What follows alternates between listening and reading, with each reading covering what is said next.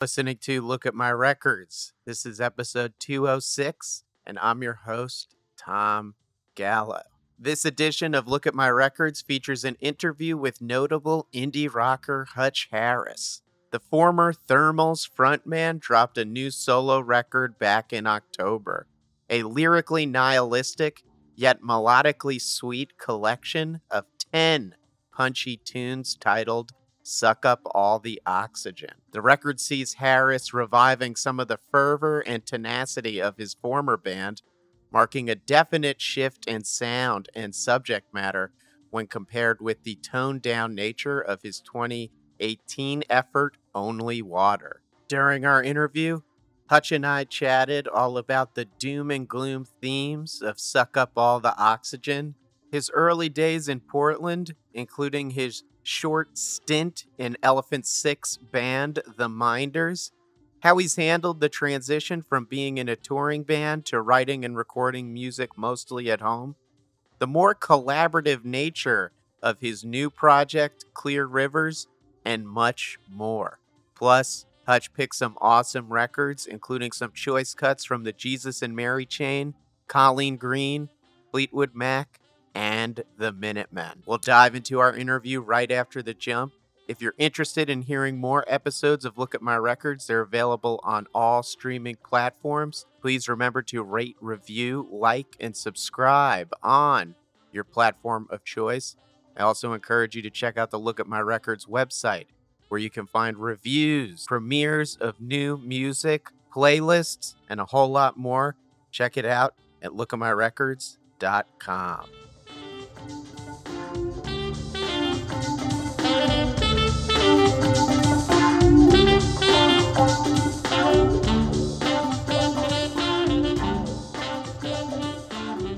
right, everyone, I'm here with Hutch Harris. His new album, Suck Up All the Oxygen, is out now. It's available on vinyl via your Bandcamp page, hutchharris.bandcamp.com.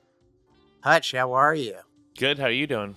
Good. Happy New Year. Crazy Yeah. that we made it through 2021. Very happy that we're both here Yeah, to me too. Chat with each other. So before we jump into your new record, it's awesome, short, really sweet, catchy, catchy songs. There's not a song. There's like two songs over two minutes. Just just how I like my song lengths to be. But before we really get into that, I was mentioning to you uh, before the jump that I really wanted to talk about, I guess, your early days in Portland. I know you're originally from the Bay Area. You relocated to Portland in the late 90s. And just from hearing from other people too, I remember I interviewed Chris Slusarenko once. He plays in Eyelids. He's based in Portland. Uh, that it seemed like that time period in Portland was a really like fruitful time period for music. Uh, you know, Elliott Smith kind of at his peak, uh, Sleater Kinney also hitting their stride. Just like a whole lot more good stuff happening at that time. Right. So- and Chris was in Sprinkler at that time, I think, or maybe they had just ended when we moved here. But, Yeah. you know, and they were on Sub Pop, and like Pond was around. Uh, yeah, and, and like I don't know if you know Sean Croghan, but he was doing junior high, and he had done Crackerbash. So yeah, it was. But like we moved here in '98, and it's Yeah. almost like that scene was kind of like coming to an end, and then a new scene was starting up because like, um, you know, Quasi was going, Elliott Smith had had already moved away. yeah. Um, and then Sleater Kinney had kind of maybe they were moving here in the in the next couple years or so. But yeah, there was definitely a, a turnover that happened like around the turn of the century. What brought you to Portland uh, originally? Uh, Kathy and I were both Kathy from the Thermals. She, Yeah. we, know we're both from San Jose and Sunnyvale, uh, South Bay, California, and we just like already had a bunch of friends uh, that were living up here, and it was also really cheap uh, to live here. So that was kind of the reason. Two, two reasons. We knew we knew a lot of friends, a lot of people that were in bands. Uh, you know, people that were like just doing home recording and playing shows and living living cheaply. So that sounded good to us. Yeah, that's cool. And something that I mentioned that I recently learned about you was that you were the drummer of the Minders. for you mentioned about a year, which is really cool. I just interviewed this guy that wrote uh, a book on the Elephant Six uh, recording collective. This like really long, detailed book that dives into it. And of course, the Minders are mentioned Oh, a nice. lot. And I was reading a piece that you wrote uh, when uh, Pete Shelley died uh, that Martin Leaper, the frontman of the Minders, had originally turned you on to the Buzzcocks. So, Right. how'd you wind up joining the Minders, and uh, what was that experience like playing with them? So Martin and I, uh, they, they moved. Him and Rebecca moved. They were living in Denver, and then they moved to Portland, probably in like '99 or 2000. And then I just met Martin. Uh, we just worked together at the same pizza place. Um, so that's how we got to know each other. And then Rebecca was their drummer, but she was, you know, she's also a keyboardist, and she wanted to play more. You know, she had a Rhodes that we would tour with. Uh, so they asked me to play drums, but I think I only played drums on like half of the record on Golden Street Yeah, yeah. was the record. I'm pretty sure that um I played drums on half of it and then she played drums on the other half and then when we toured I would play, you know, we would switch off too and I would play guitar half the show and then drums. cool. So you did get to do a little touring with them. Yeah, not a lot. We did tour with Elf Power if you remember them. yeah, that's am- that's amazing. That must have. Yeah, yeah, they were great, and they were all super nice. Yeah, um, that was probably just like a couple weeks. It was like you know, like Seattle to San Diego. Yeah, but that was cool. I mean, I had already done a little touring. Um, yeah, that lineup of the Minders was really cool because it was Martin and then Joanna uh, Bolme, who would was from um, uh, Calamity Jane, and then she started playing with Steve Malkmus not too long after uh, that that version of the Minders ended, and so she's been playing in the Jicks for like twenty years or whatever it is. And then Rebecca, and then Rebecca went on to do Wild Flag with Janet Yeah. Weiss and uh, and Carrie and Mary. That was a great short-lived project that I really enjoyed, and I remember Wild Flag Yeah. came through to Brooklyn and played at Prospect Park, probably about ten years ago now, and it was a great show. I like when bands do that and you kind of just get together for one record Yeah. and that's it. I, I like that a lot. There should be more of that. So you on this record and on uh, you know more parts per million, the first Thermals record too. You basically recorded everything yourself. And since you were the you were the drummer for the Minders as well, what'd you play first? Were you a, a songwriter first and then learned how to play drums, or were you a drummer and then got into songwriting? I played guitar first, and yeah, I was always about songwriting first. So learning, you know, I had, uh, I, I was like learning how to use like a four track when I was like 17, 18, 19. Um, and it just seemed like a natural progression if you if you're interested in writing songs for me to learn how to play drums because then if you had a four track if you just had guitar drums and bass you got all the instruments you could just do it all yourself uh you could make a record just uh without anyone else Yeah, good. Keeping it super simple and easy and convenient. yeah for sure Just you. That's it. So I mentioned that I was going through your Bandcamp, and prior to releasing this most recent record, you shared a record from your band Urban Legends right and a collection of demos called Old Lost Days. And it was cool, really cool to listen to those uh, two uh, albums or colle- or compilation. Is I guess one is a compilation, the other is an album. uh It was cool to listen to them within the context of the first two Thermals records because that stuff sounds so much different than I guess that collection of demos and the Urban Legends record. I'm curious about how you got from writing songs like what's on the Urban Legends record and those early demos to the kind of like brash in your face songwriting of the first uh, two Thermals records. Uh, I think a lot of that stuff was, uh, again, like I always would think of bands as like a project more than uh, this is something, uh, this is the one thing I'm gonna do, you know, for years or decades. Yeah. So a lot of those uh, urban legend songs, the styles are kind of all over the place because I didn't feel uh, like I had to stick to one thing. Like a lot of those, the the songs on those urban legends compilations were either singles or a lot. I mean, obviously a lot of it was unreleased, but there's a good amount. They were maybe like four or five of those that were like singles or split singles with other bands. Um, and then yeah, there's that the Urban Legends LP. Again, is kind of it's not like it's all over the place, but the songs are quite different. Um, when I started making the thermals, I, I I was thinking about it as a project because there was no band; it was just me Yeah. you know, just recording songs at home. Um, so then I kind of wanted to make a record that sounded like it was one, that sounded like it was a band, uh, even though it was just me, as opposed to it's like sounding like, uh, I mean, it is a four track record, but to me, that other urban legend stuff, it sounds way more like bedroom or, or, or more lo fi. Uh, yeah, with the thermals, I wanted to be like, let's this isn't a real band, but let's make a record that sounds like it is. And so when you approached that, did you have like a concept in mind for the thermals or were you just sitting down and recording, hey, this is something that sounds different that I want to do? I wanted it to be uh, a punk band. I wanted it to be a mix of like the indie bands, all like all lo-fi stuff that I loved, kind of crammed together.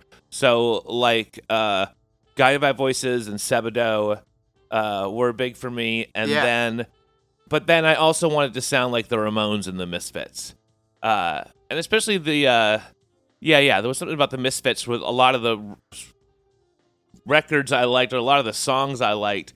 The recordings were not that good. Uh, it weren't. it's not even that they weren't fancy. They were just very, very lo-fi. Uh, and then of course, Guided by Voices is super lo-fi. Yeah, so kind of like a mixing of those, like punk and indie, but ha- them all having that kind of lo-fi feeling in common. Yeah, totally. It's funny. I was talking with uh, this guy, Adam Clair, that wrote the Elephant Six book recently that just came out.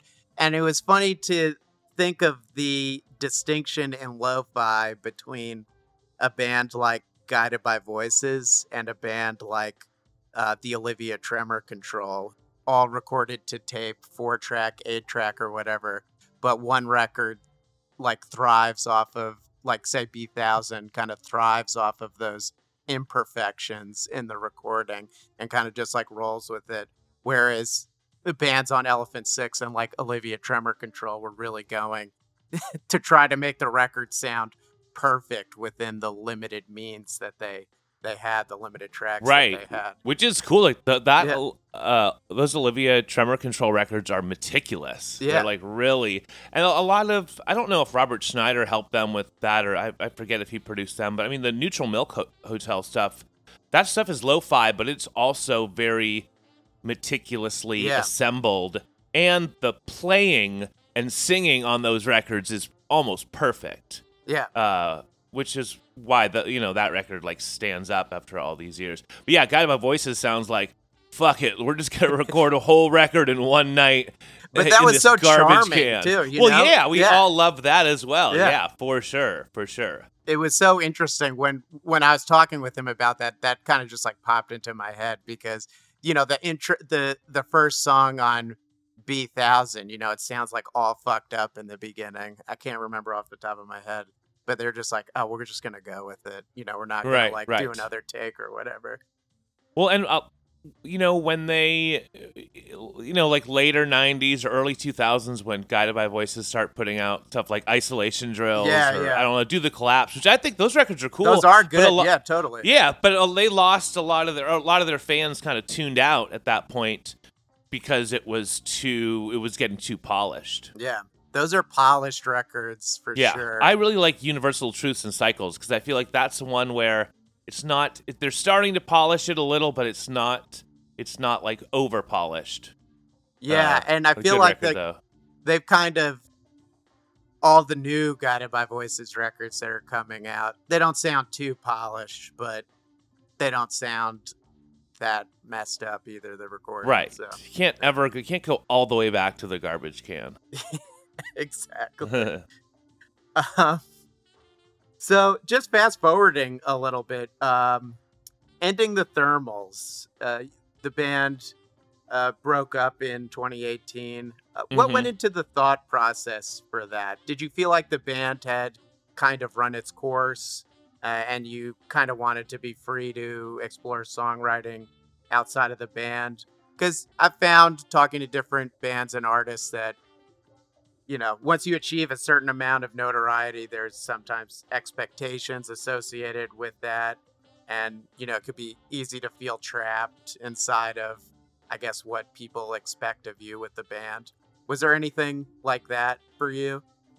Uh, it wasn't really about people's expectations as far as I was concerned. I was just feeling that if this didn't stop now or soon, that we I was just gonna do it for my whole life, and it was just gonna be the same thing. Uh, I felt like no matter, like I loved being in the thermals, and there were so many great things that we got to do. But eventually, it felt that no matter what we did, I, I felt like we were just on this straight line Yeah. um, and that's fine. It could have, it was comfortable and the money was good, but I didn't.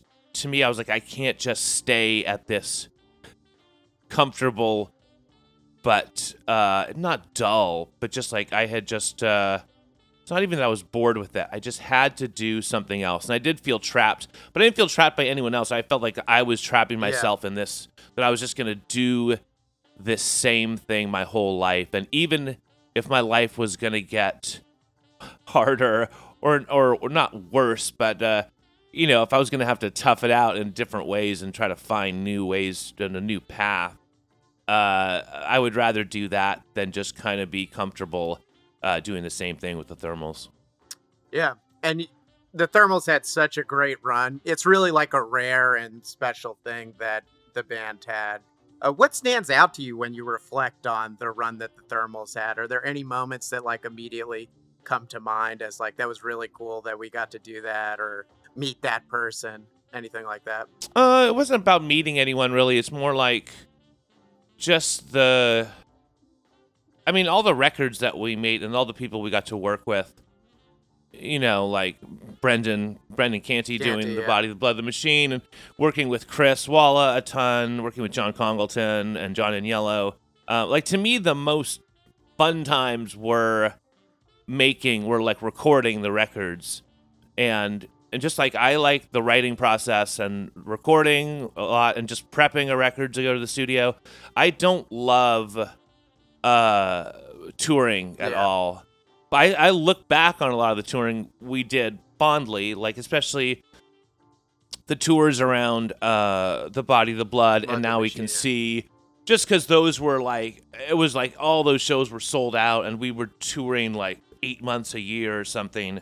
Um but what I really like is just writing and recording and I've kind of figured out a way right now to just do that. So that's pretty much all I do now. Uh, when I like that. That's great. Yeah. How's that adjustment been for you? You know, basically working as a solo artist after being in the thermals for almost 20 years, especially over the last two years, it seems like you're not in that album tour album cycle anymore. Right, You're kind of just, Right. you know, making your own schedule, doing your own thing. Yeah, it's great. Um, I uh, yeah, it's like a, it was a thing when the pandemic came, uh, or when lo- the first lockdown came, whatever, like two years ago. I was already just at home every day, writing and just starting to to make that record. So really, like almost nothing changed for me. Yeah. Uh, uh, yeah, I, I like. I like traveling. I don't need to like. Yeah. The thing is, touring isn't traveling. Yeah. Touring is just being like dragged around a country, and then you gotta load. You gotta load heavy shit every night. Yeah. Um, but yes, I my favorite thing to do is just to be home, uh, working on songs and working on recordings. So yeah, I like that. Yeah. I've noticed you've taken to doing regular live streams, which is cool. gives you an opportunity to connect with fans. Uh, some artists have kind of like abandoned that at this point, though. But for others, it seems to have like really worked, and seems to have really worked for you, and it's been enjoyable. Uh, what about them made you want to continue doing them? I guess after the initial phase of the pandemic, and what do you enjoy about doing those?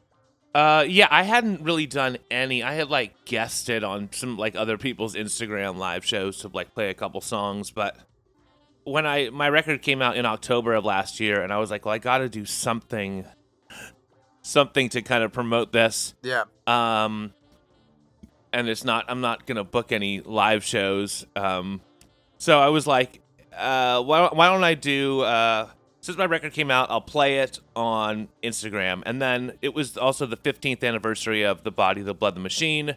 And there was still a lot of interest in that. So I was like, okay, well, I'll do a show where I play both of those. I'll play my new record and I'll play The Body, the Blood. And just the response was just super, super good. Uh, and so then I did it again, and it was response was great. So now it's just something I do every couple weeks, every two That's weeks. awesome. That's great. Yeah, and I like it. And it keeps me just playing more. Like I'll rehearse those songs. Every show is 20 songs, and a lot of those songs are songs I haven't played in like 15 years, or maybe I haven't played them since we recorded them. So it keeps me uh, sharp and it keeps me rehearsing, which is good. What what was the process like of revisiting those songs from the body, the blood, and uh, the machine after all of this time? I like Yeah, them a lot still. I Great uh, songs. Oh, thanks, dude. Thanks, man. Yeah, we every record the Thermals did, like I really spent a lot of time with the lyrics. Uh, and there were a lot of songs that went through like three or four drafts of like whole whole sets, uh, you know, whole versions of lyrics. Uh, so it's nice when I go back to those songs. There's very few songs uh, that I don't like when I go back to them. I would say like 90 something percent of our songs, even like a lot of times people will request just some kind of odd song or something that I think is, you know, not one of the better songs, and I'll be like, oh, all right, I'll go. but then when I, a lot of times, then I'll get to it and be like, oh, then I'll, I'll, I'll have like an appreciation for it. Uh, yeah, like I'll, I'll, I'll like the song a lot more than I thought I did. Yeah, that's cool. It's a great record that really holds up. Oh, thanks, man. Something that really stood out to me about uh, Suck Up All the Oxygen is how different it sounds from your last solo Uh-huh. record, Only Water, which Right, kind of felt right. more laid back sonically and lyrically. Uh, this de- this record's definitely more, you know, rocking a little bit more Right. in your face lyrically. Uh, What do you attribute that shift to? What was your mindset well, when you uh, made only water as far as what you wanted that record to sound like uh, as compared with the making of this record. when the thermals ended and I knew I was going to make a solo record, I the first idea was that I needed to make something really loud and really crazy, like something Yeah. way louder and way crazier than the thermals had done, just to kind of get people's attention. And I was like, because to me, like solo records aren't just the idea of a solo record isn't that exciting to me. Like you love a band. There was a band I love, and someone was like, they made a solo, you know, whatever, the singer made a solo record, I'd be like, okay, I might check it out, depending, maybe if it's like Kim Deal or someone, someone Yeah. like I really love. Uh, but yeah, yeah, the whole idea of a solo record isn't that exciting to me. So I was like, yeah, let's make, we'll make something huge and crazy. And then very quickly, it turned into the opposite. I said, if I'm going to make a solo record, what I should really do is make something as quiet as I possibly Yeah, to totally. do and as laid back. And it's hard for me to do laid back because I'm not laid back. And when I pick up a guitar, it's not laid back. Uh, but yeah, so only water. That's about as laid back as I can get. Yeah, and just everything really quiet. There's no cymbals. Uh, there's no distorted guitars. There's a little acoustic. It's mostly just clean electric guitar. And I just sang very softly, like in the lowest register that I could. Um, yeah, so I was when that was done, I was super proud of that. Uh, going back to it, I was like, wow, that's it's so, it's it's so chill, but that is but that is what I wanted it to be. And so then after, so for the next for Suck Up All the Oxygen, I was like, okay, now I can make something loud and noisy. So was that for that solo record, Only Water, was that more really like deliberate for you, the process, whereas this record is more natural for you? Suck up all the oxygen. It's I wouldn't say it's I mean they're both very deliberate. Yeah. Uh I mean, the good thing about working here at home and just taking months or a year to make a record as opposed to going to a studio is that I can just really take all the time I need and figure out how the record's going to sound and what the record's going to be about. Um, yeah, I'm not sure what Yeah. I actually default to. It's probably somewhere in between, Between- yeah. in between these two records. Because it's yeah, yeah. Yeah, it's interesting because even the covers are so different too. Only water is like wavy lines that is just relaxing looking at it, and suck up all the oxygen is like fire, garbage. Right, it's like back to the thermals. yeah, it looks like it could be like a thermals cover. Yeah, it's just fire and garbage. I mean, Yeah. so that is. I default's definitely more to fire and garbage than it is uh, like a you know a peaceful desert. Yeah. Um, the other thing I like i about this record is, yeah, it's it's very mel- melodic in a way that you wouldn't expect if you just read the lyrics. Like it's Right. it's quite poppy. It's a poppy record. There's like great like kind of even power poppy solos in a lot of the songs. right. Uh, so I really like appreciated that distinction. Were were you like deliberately going for that too? Kind of like, okay, the lyrics are basically about, you know, the world is fucked, but I'm ha- I'm okay with it, and the music reflects that because I can't do anything about it. That's Right, kind of what I yeah. took away from Exactly. the record. yeah. uh, or it's even like I could do something about it, but I don't want to. yeah. Um, yeah, I knew I knew that all the I wanted all the titles to be statements and negative statements. You know, like life is overrated or it's not going to be okay. Uh, just because I feel like I know other songs have had you know there's plenty of negative songs out there, but overall most songs are trying to put you at ease or tell you that things are going to be okay. Um, but yeah, but I knew so I knew I wanted the you know that kind of negative sentiment. But if you put that with just some like dark, brooding Yeah. music, it's just going to be so depressing. Uh, and the point of this record is to be fun, despite despite everything being terrible. I mean, which was a lot of the uh, a lot of the thermals records. It's not. It wasn't as obvious, but they do have that same kind of Yeah. vibe where shit's all fucked up, but that doesn't mean we can't have a good time. Totally. Wise, wise words. so, some of the Thermals records, as you men- mentioned, kind of traversed into fictional elements. Like now we could see is written from the perspective of the dead. Right. Uh, at times, the body, the blood, the machine kind of alludes to a dystopian future that we were, you know, possibly headed to. Since you you kind of mentioned like every title of this song is, you know, very matter of fact and a statement, and the lyrics kind of feel that way too. So, was there any element of fiction that you worked into this record at all, or is this just really like an acknowledgement that you know things are really, really bad and there's not much we could do about it? Um, I don't like stress over it too much. Like I, didn't sit down and decide is like from what point of view it's supposed to be exactly. It's not Yeah. supposed to be me all the time. I mean, these are all Yeah, thoughts that I have had. Like the world is garbage. That's something I think. It's not something I think every minute of every day. Like I do think life is overrated, but that doesn't mean I don't like it. Like I like being alive a lot But it is still overrated. Life in general is still overrated. Uh, so yeah, it's not. Uh, I mean, I've the next. Uh, it's I'm not doing an Instagram show next week, but I'm going to do a Bandcamp show and play these two records. And even s- just sitting, I hadn't played those songs for like a couple months, and I was like, "Ugh, these songs are uh, like a bummer.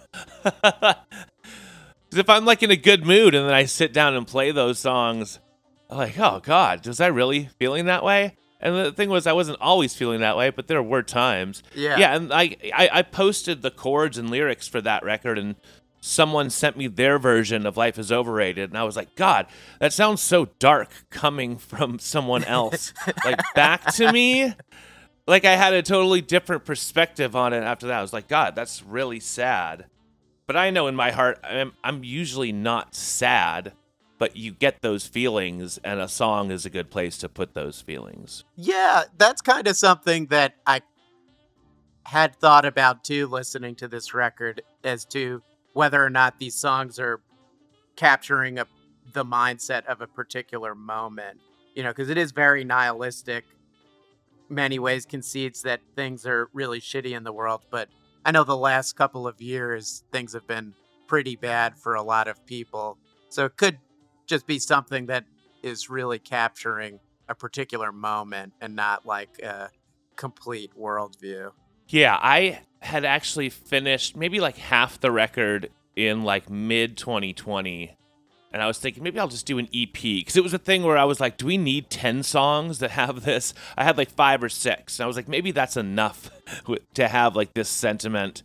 Uh, I sent it to a friend of mine uh, who is a publicist, and she was like, "Don't put this out now. Like, no one." She's like, "Everyone is," because this was like summer of 2020 or like fall of 2020. She's like, "Everyone is so bummed out right now."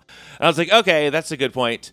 Uh, let me get. I'll, I'll get back to work. I'll make a whole record. I mean, I wasn't gonna throw it away. I was like, I'll make a whole record and then wait. And so then I felt, uh, you know, so I finished it like a year ago, and then it took, you know, I did vinyl, so it took whatever seven or eight months for vinyl. So by the time October came around, you know, everyone there hadn't been like this next big swell of the pandemic yet. So it was Yeah. kind of it was kind of in a in a place where people were getting optimistic and so they were kind of ready to hear a pessimistic record. Like the best uh I got a lot of like messages from people saying that it that it actually made them feel better. uh which made you know and i was like i think it makes me feel better too um but yeah there wasn't uh, a lot of people who would tell me this is a depressing record but it doesn't like depress me it just kind of helps me to hear someone saying those same things Yeah, it's almost like it's a little tongue in cheek, you know, like Oh, a yeah. little bit, totally. no it absolutely Yeah. is yeah So to to reference old lost days again, and just kind of put it side by side with "Suck Up All the Oxygen" lyrically, I thought it was cool to just go through the lyrics and listen to some of the songs on old lost days, and "The World Is Strange." Uh, popped out to me because there's a Uh-huh. line there that says the world is strange and I'm amazed just to be living. And then the first line on this record is life is fucking overrated. it's a simple waste of space and time. Right. So it's like 25 years later. right i but i still feel both of those things and i Yeah, probably felt exactly. like i probably t- felt Yeah. yeah it is i mean saying like life is it is strange it's not it's not totally positive Yeah. I mean, I do most days I wake up and I'm like very creative and productive and I do love living. Um but I still feel when when I try to write a real positive song, it always sounds insincere to me when I'm hearing it back. Yeah. Um and I would love uh to be able to write more just love songs or positive songs, but it really I, I like hate myself when I'm when I'm writing them Uh, because I just feel like it's fake. so you made the cover art for this record too. Was that Yeah. something you did after you finished the songs and this was like a representation of what the record is about? As I mentioned earlier, since everybody's listening, it kind of has fire, garbage can, American flag, sheep, sheep, in the yeah. foreground. Yeah, I wanted to get the flag in there. There were I, a couple things that I knew I wanted. I knew I wanted to do uh to have something on fire, to have a mix of like black and white and color images just cuz I love how that looks together. And, and we had done that before with thermals. Um it, it's just really striking. And uh I wanted the American flag in there cuz we had never surprisingly there's no I don't think there's any thermals art or thermals cover where we ever use the flag, and I kind of wanted to use the flag in the uh, in the art to let people know because there's nothing in the lyrics that would really let people know like this is about America, and to me like this is about the U.S. Um, but it's not super obvious in the lyrics. Yeah, interesting. So was there written during probably the end of the Trump presidency, right? And a lot of bad stuff going on at that time. Were you thinking of Yeah. that specifically? It was about half of the songs were written like in 2019. Uh, yeah, so a lot of them I had done before the pandemic even started. Um, but it was it wasn't.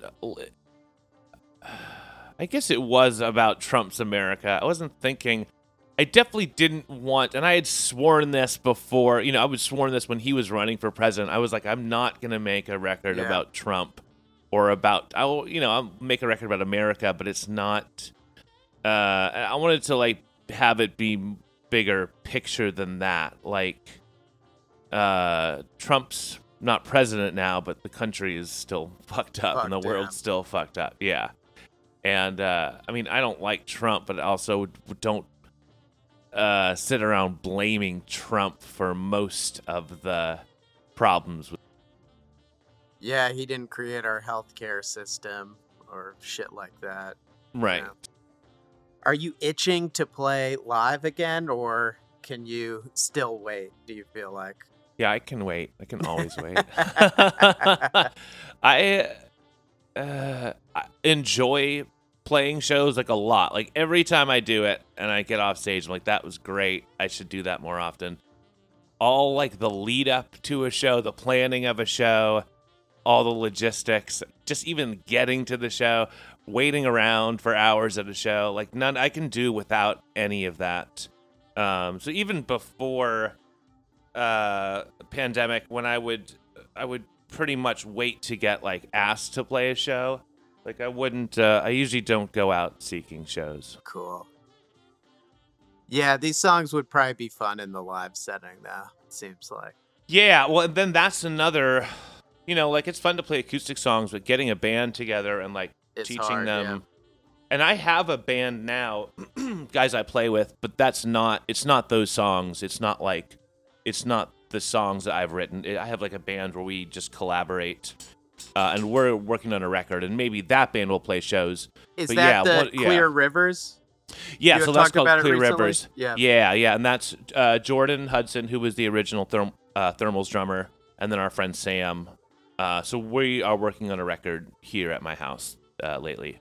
And you mentioned that that's something I think that sounds different than Thermals, this most recent solo record. Wh- What's that sounding like right now? And how does that feel writing songs within that project and what they sound like? Yeah, it, it's cool. It's just much more collaborative. It doesn't sound. I mean, it's my voice and my guitar playing on there, but a lot of the songs are, you know, we write all together, or one person kind of starts with a, a part, and we and we go off that.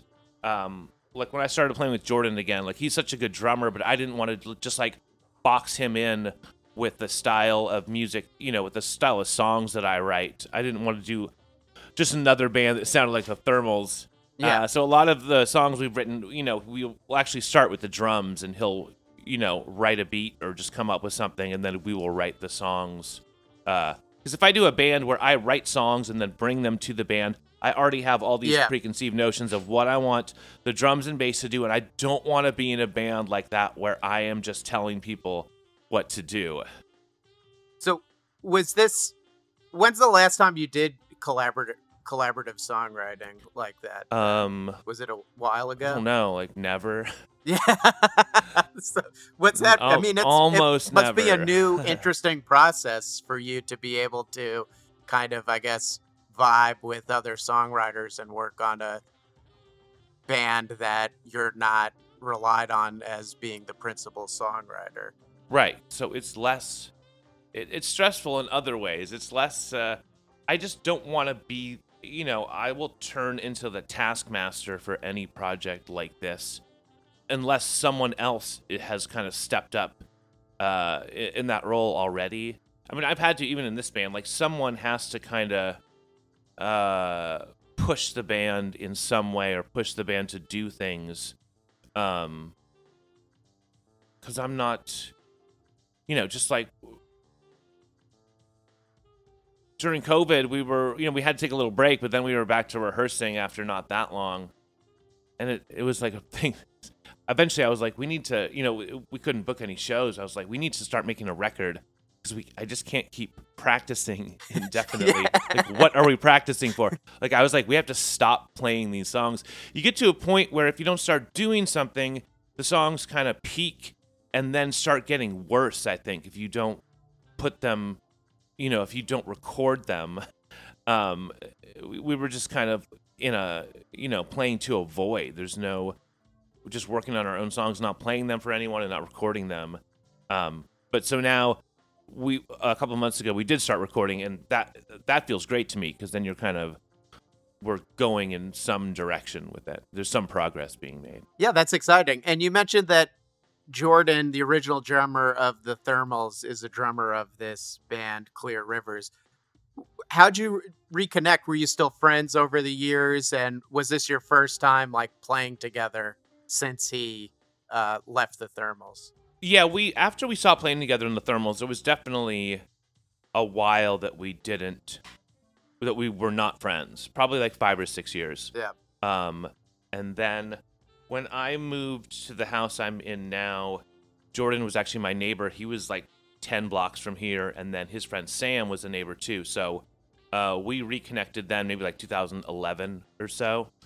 Uh, yeah, and then just stayed friends. And then he built a uh, he moved not far from here, but then he built a little studio in his basement, and then he just asked me to come play with him uh, one day, and so immediately we just started working. You know, we just started writing stuff together, and we kind of did that for a while, and eventually I was like, we we need to get a bass player in here because this sounds terrible. the songs were cool, but to me, the sound of uh just drums and guitar with no with no low end is horrible. I remember like when there was like a few times where thermals were practicing and Kathy like couldn't make it, and we'd be like, "Oh, we'll just do drums and guitar," and it's just like it's so shrill. sounds sounds fucking awful. So yeah, and, and then so Jordan was like, "Well, my friend Sam plays bass." So we really couldn't think of anyone else we knew. Um, and I was, he was like, he's a great player, but all I was thinking was like, is this guy cool? Like, can we, will we like vibe with him? Because to me, that's even the more most important thing in a in playing a band is, are you going to get along with this person? Like, can you deal with this person for hours and days and years at a time? Um, because a lot of people can play an instrument but a lot of people are also just like difficult or no Yeah, fun to yeah. be around. Uh, but he is great, and we actually became super good friends. Um, and then when, you know, in the pan, when we couldn't like go over to people's houses, the three of us all, you know, we would go camping or just like hang out in someone's backyard. So it was like our band went on hiatus for like eight months, or but we still uh, we still kept hanging out together. So there must be a good connection there. Very cool. Can't wait to hear stuff released from Clear Rivers. That's super exciting. Yeah, exciting. yeah. All right, and now without further ado, we're going to play some songs from Hutch's new record, Suck Up All the Oxygen. We're going to hear the first three songs on the record Life is Overrated, It's Not Gonna Be Okay, and Garbage World. Life is fucking overrated. It's a simple waste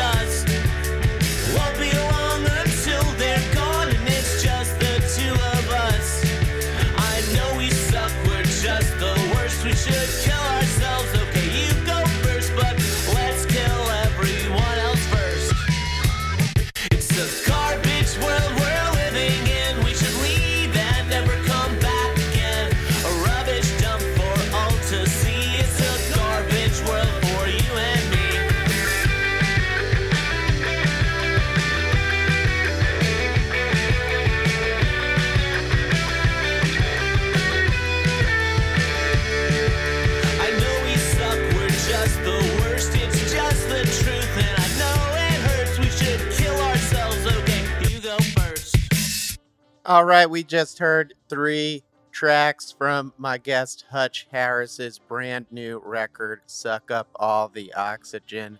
We heard Life is Overrated, It's Not Gonna Be Okay, and Garbage World. You could get yourself a copy of Suck Up All the Oxygen on vinyl via hutchharris.bandcamp.com. All right. So, Hutch, you picked some records and we're going to talk about them. Picked some really, really solid songs and albums. Starting off with 10,000 Maniacs. What's the matter here off of In My Tribe? This record, kind of their breakthrough record, interesting turning point for the band, as I know uh, John Lombardo, who was one of their I guess their principal songwriter at the time had like left right before uh, this record came out. Oh, out. really? Yeah. And I run this um like I do a lot of tape live tape digitizing and uh so I run this site called the Mackenzie tapes and there's this great VHS tape uh, that I digitized of 10,000 Maniacs playing at Maxwell's like a week after this album came Cool. out. Super super cool. Um, Right. And they sound they sound great. Yeah, in Hoboken, yeah. Whoa, that's crazy to think about them playing there. Yeah, it's it's wild. Because then they would go on to play like Bill Clinton's inauguration, like five years later. Wow. There's like videos of them like playing that too. It's crazy, but yeah. Tell me a little bit about why you picked this song. This song is great. I think it's the first song on the the record. So I have an uncle who had actually uh, turned me on to bands like them. I'm trying to think like uh, he he gave me like a pulp record. Um, he's just like a he's a very like normal dude. Like he's a lawyer in Connecticut. Uh, but he just like always had really good taste in music, and ever since I was a kid, it was like something we bonded on. Uh, but he gave me that he, that Ten Thousand Maniac CD, and he was like, "I think you'll like this," I- which is weird because I'm trying to think of I was listening to like well, I think this is before Nevermind came out, right? It was probably Yeah. like 1990 or 89. Yeah. So I'm just listening to like stuff like Guns N' Roses and old like classic rock stuff like Led Zeppelin or I, I can't remember like what newer stuff I was, but he gave me that CD and then they were on uh, Saturday Night Live Yeah, yeah. for that record, and so that, um, yeah, I'm pretty sure that he gave me that CD, and then they were on SNL. Uh, that's kind of like a cool time for SNL too, because they were, they were, you could. It, it seems like there were a lot of bands that you hadn't heard of. They were almost like breaking bands. Yeah. Uh, being on ways. like TV was like a big deal back then. It still is, but right, right. back then it's like, you know, if you had cable, you had like 30 channels. So if you're playing Right. on Saturday Night Live, that's like, wow, you know, a lot of people are going to be watching you across the country. And I still think from time to time they'll SNL will do that, but not most of the Yeah. time. It's like Billie Eilish. They're not like breaking Billie Yeah. Eilish. You know, they're getting someone who's already like super famous. Um, but yeah, that that Ten Thousand Maniacs that record is great. Uh, what I think Peace Train is on that record Yeah. too, right? The Cat Stevens song, Yeah, they do the Um, cover of the Cat Stevens song, yeah. right? Um, Hey Jack Kerouac, great song. right, right, right. Think of your mother. Yeah, yeah. It's just a cool. It's it's so. uh It's so. It's such like an adult record. You know, it's not very. it- It's not like a hipster record, really, but there was something really cool about it and about them at that time. Yeah, totally. So you mentioned like the late 80s you were listening to you were turned on to this record, you're listening to Guns N' Roses and stuff like that. When did you find your tastes like starting to to move away from something like Guns N' Roses to punk rock? It's like the classic story. A friend of mine gave me a cassette. Mix that had uh, Minor Threat, um, Misfits, Operation Ivy, maybe a couple Black Flag, a lot of like Bay Area stuff like Samiam, uh, a lot of you know like skate stuff like that. Uh, maybe like NOFX, uh, Descendents. So yeah, it was really, and that so uh, I was probably 15 or 16, and so that just opened up a whole uh, new world for me. But then also, just at the same time, you you just have all those, uh, indie bands, you know, Nirvana comes out, and then all these bands that have been around a while, like Sonic Youth or Dinosaur Jr., start getting really big at that time. Like I, I was I graduated high school in '93, so that's like all you know all there were all those huge records coming out 90 91 92 Yeah, it was so interesting because Nirvana's popularity, Kurt Cobain like name checked so many people too, Right. And like you know, playing the meat Right. puppets on Unplugged and right shit like that. wipers Yeah, and- wipers. yeah.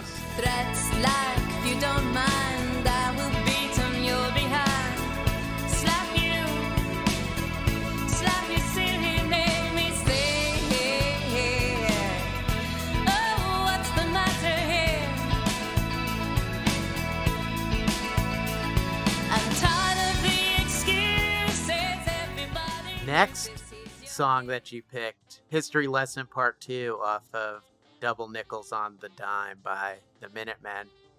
Such a amazing song that also I think kind of sums up their the band's ethos like perfectly. right and i know i feel like it's it's probably the most famous song they did um but it's such a good song and it's a song i've like dreamt about i like i remember just waking up one morning and i just like dreamt and it wasn't even like about that song it was just like that song was just playing in my head during a dream um it's just such a sweet song it's uh what does he say? Does he say they're corn dogs? He calls them Yeah, we were dogs? fucking corn dogs. We We were drink corn go dogs. pogo.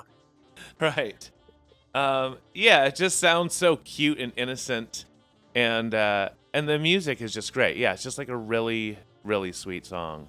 it's it's so funny too because this is kind of a more laid back song that would soundtrack a dream almost and so many of their songs though are like this you know manic energy like crazy Right. crazy fast linear songs so it's cool that they had that diversity of sound on this record definitely Yeah, yeah. And, and he says our band could be your life in that song. It's Yeah. just, yeah, it's just like classic. We learned punk rock in Hollywood. Drove up from Pedro. We were fucking corn dogs. We'd go drink and pogo.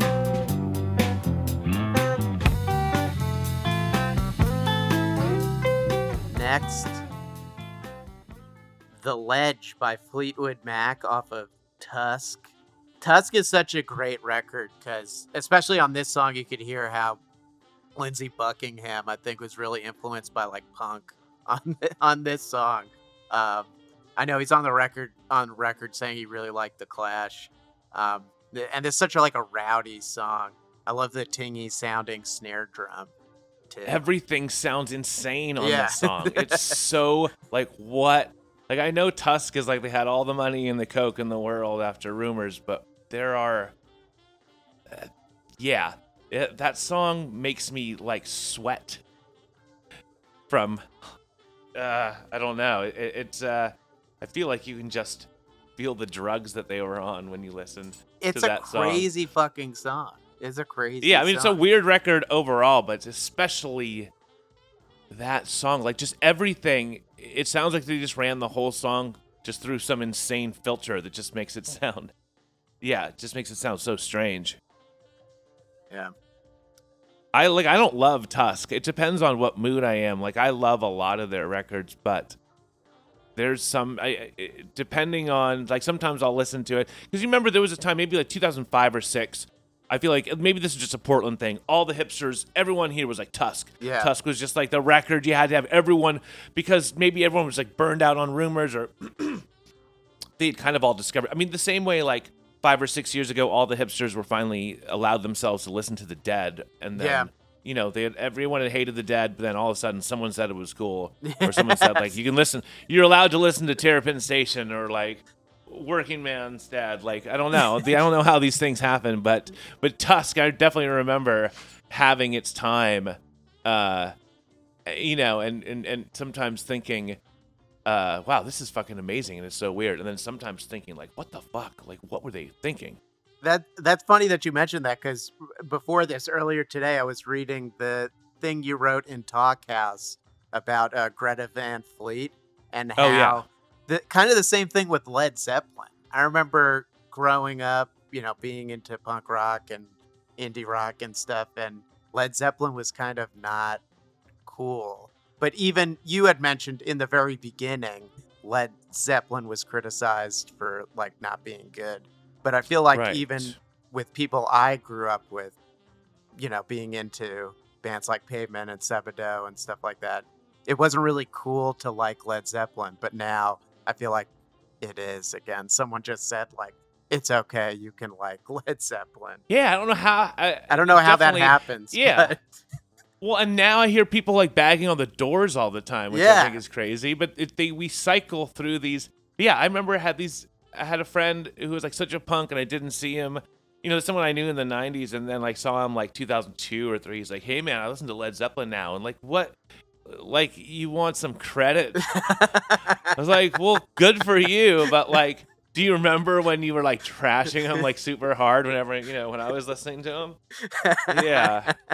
It's it's it's so weird. It's just like a herd mentality sometimes with stuff Yeah. like that, where people just like think or or they just enjoy. I, I understand it more if the band's current. Like I don't fully, you know, with the old Greta Van Fleet thing. Like if everyone, people like bagging on them because they're around right now and they're annoying, but people for people like to start just like hating on the doors. It's like they're not around. like, they're not. You know, they're very easy to avoid. yeah. Um, You don't then, you know, to- in like 10 years, Yeah. yeah.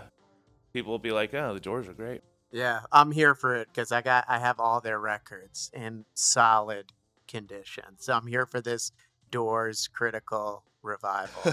So. yeah.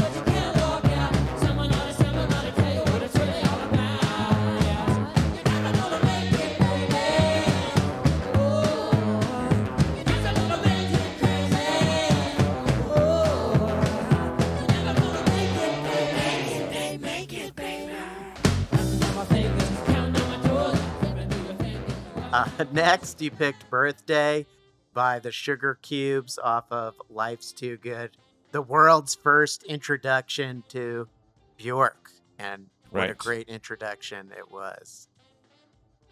Yeah, what a crazy band. That's another, they were on SNL too. I think I Yeah. actually just heard them, and I'm pretty sure they did Birthday uh, on SNL. Yeah, those, I think, are there just, there's the three Sugarcubes records? Yeah. Remember that last one. I can't remember the name.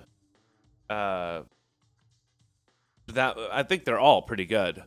Uh, it was a friend of mine. We were listening to The Cure one time, and he was like, "How does Robert Smith know when he's finished a vocal take? like how how does he how does he know like that was the one? Because he, they seem like." It's so like all over the place. Like he's so like wild with his delivery, and I feel like her on those with Bjork on those records, you could say the same thing. Like it's amazing, but like it's so like she's such like an animal Yeah. on those records. Like how would they know? Like, yep, that was the one. Like she's just growling, and uh, but the whole band. I mean, they're so. It's just like a really good band. It's not like it's not like Bjork's cool and she's a star, and they kind of have these just like nobody's backing her up. It's like she's great, but then they're they're like fucking weirdos too, and they're also like the there's a real like talent to that band.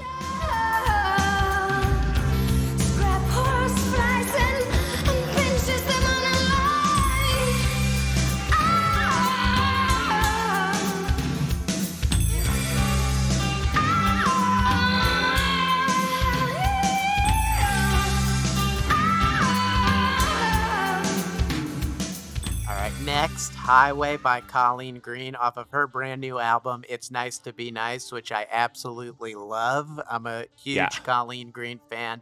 And it was cool because it she took like a while between uh, releases. The record she put out before this, I think came out like six or seven years ago. Yeah, but she yeah. really, you know, I think it was really worth the wait because I think this record is fantastic and some of the best songwriting she's ever done for sure. And the sound too. The sound is so good. Um, I'm blanking on his name. Gordon, uh, who did those first Strokes records. Yeah. Um, is it Gordon Raphael?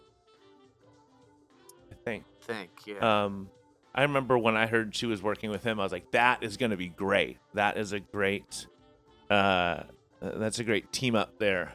I, I love those Strokes records and the sound, just like how he makes everything. Uh, he just kind of thins stuff out really well, and I think it worked for her sound really well. And that record, I told her, it reminds me of, or that song reminds me of 17 Second. Uh, yeah. That's a good comparison. I did not think of that, but you're right. Definitely spot on comparison. yeah, yeah.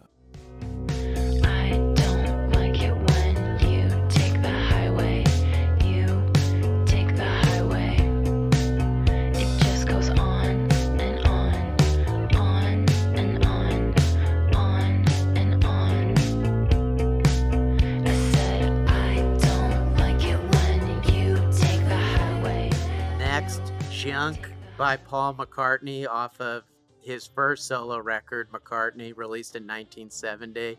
Beautiful, beautiful song. Something fun that I learned was he first played it live only like 15 years ago. Oh, really? In 2006. He had never played it live before. Did you watch the Beatles thing on Disney? Not yet, but I'm looking forward to watching it. It is great. I've almost finished the second time. I watched the whole thing and then I started it again. It's so great. Uh, and so it's got me, of course, listening uh, to their records again, but then also listening to everyone's early solo Yeah. stuff. And so those, that McCartney record I had loved, kind of was into it maybe like 15 years ago or so. Um, and I always, it's weird because I'll always think, oh, I like John's stuff better. But when I really sit down with both of their solo, I mean, they both, their solo careers are crazy and kind of, I mean, Paul's is all over the place. Um, I a lot of the, a lot of the disco stuff I can't get into. Yeah. I definitely like Wings a lot better than I used to. Like that first Wings record is great. Yeah. Uh, and I like Ram, but I honestly think, and I, and I do like all things must pass too. But it's so, uh, it's so heavy with sound. It's Yeah. so overloaded, and I love that the first for Paul and John, their first solo records, they both did such like underplays. You know, they both did these very very simple almost unfinished records.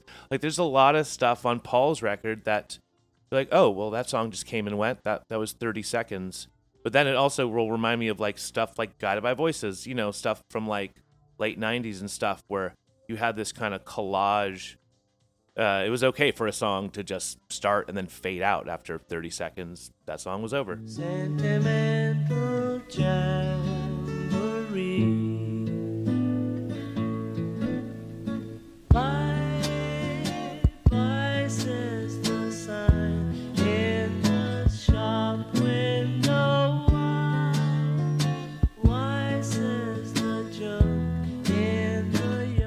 Last but not least, Deep One Perfect Morning by the Jesus and Mary chain off of Darklands.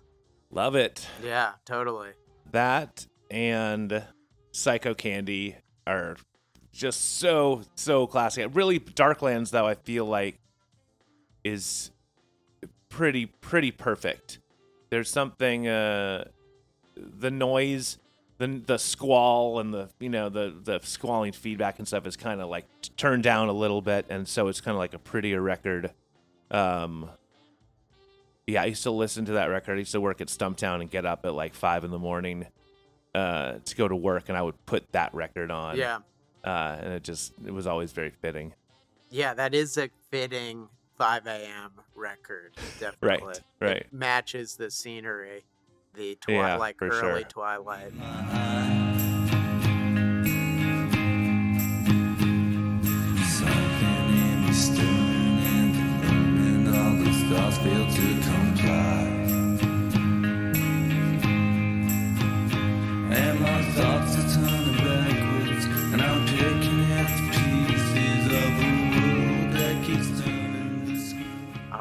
Hutch. Thank you so much for speaking with me. So cool to get to talk to you. I'm a longtime Thermals fan. And your new record, Suck Up All the Oxygen, is out now. It's available on vinyl via hutchharris.bandcamp.com. Everyone, get yourself a copy. Anything else you have planned for the rest of the year? I know the year just started, but I think it's going to be exactly the same as the last two years, which just going to work on songs and uh, hopefully make another record here. Cool, that's exciting. Well, can't wait to hear the next one. Suck up all the oxygen is awesome. Hutch, thanks so Thanks, man. much for speaking with me. Cool. Thanks, Tom. We're going to play one more track from Suck Up All the Oxygen. This is the final track on the record. It's called It Doesn't Matter. The earth is surely burning, it will end us eventually.